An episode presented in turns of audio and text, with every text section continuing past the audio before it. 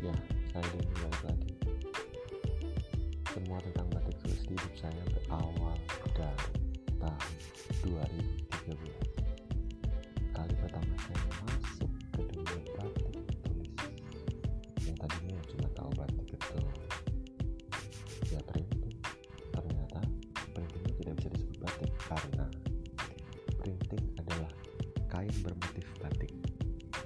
kenapa dia tidak bisa disebut batik karena syarat utama dari batik dari sebuah kain disebut batik harus melalui tiga proses kecantingan, pewarnaan, dan pelorotan. Kecantingan itu bisa digunakan cantik untuk melukis malam ke dalam kain atau digunakan cat. Pewarnaan itu biasa berarti kain itu diwarna. Yang ketiga pelorotan adalah proses pelepasan malam atau lilin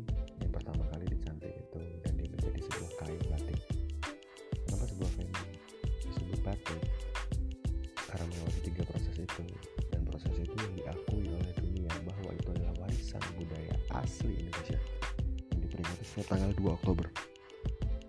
Terus kota batik dunia itu adalah Yogyakarta. Mengapa? Karena Yogyakarta masih memiliki situs asli proses batik di Imogiri, Giriloyo, Imogiri. Dan kalau kota batik di Indonesia itu Pekalongan. Karena Pekalongan benar-benar dari semua kota produksi masif dalam jumlah besar batik. Tapi bukan hanya batik tulis di Pekalongan juga lebih banyak produksi batik printing ini biar biar teman-teman ngerti nih perbedaan batik tulis dan batik printing kalau batik tulis itu harus melalui tiga proses kalau batik printing itu tidak bisa disebut batik tapi disebut kain bermotif batik. Nah perjalanan bermula saat 2013 saya di hire menjadi marketing komunikasi di sebuah perusahaan brand batik tulis modern bernama CJ Batik. Semua bermula dari malapetaka perjalanan itu yang akhirnya menempatkan saya di posisi saat ini sebagai owner pelataran batik dari tahun 2015. Cerita sedikit tentang CJ Batik. CJ Batik itu memang dibikin oleh seorang owner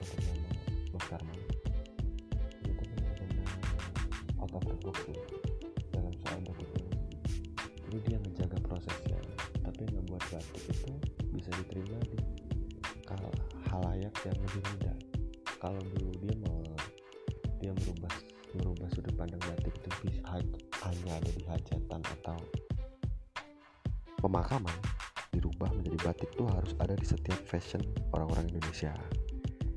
Karena pada dasarnya batik itu punya kans besar untuk benar-benar dikenal di dunia melalui prosesnya dijaga tapi motifnya harus menyesuaikan zaman menyesuaikan fashion menyesuaikan tren warna dan lain-lain.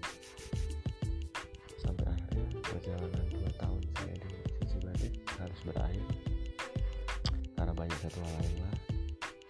Dan akhirnya saya memutuskan untuk terus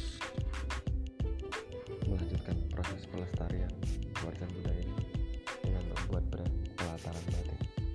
Kenapa pelataran batik? Jadi pelataran itu kan artinya teras atau halaman.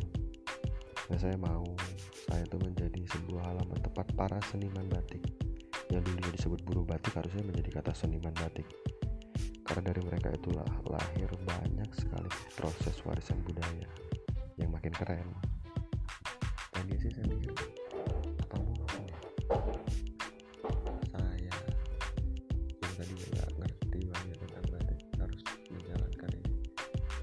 ada satu titik perubahan di hidup saya tentang batik yaitu saat keputusan bahwa batik pernah menghidupi saya. Dan seharusnya saya bisa menghidupi batik. Untuk itu pelataran batik ada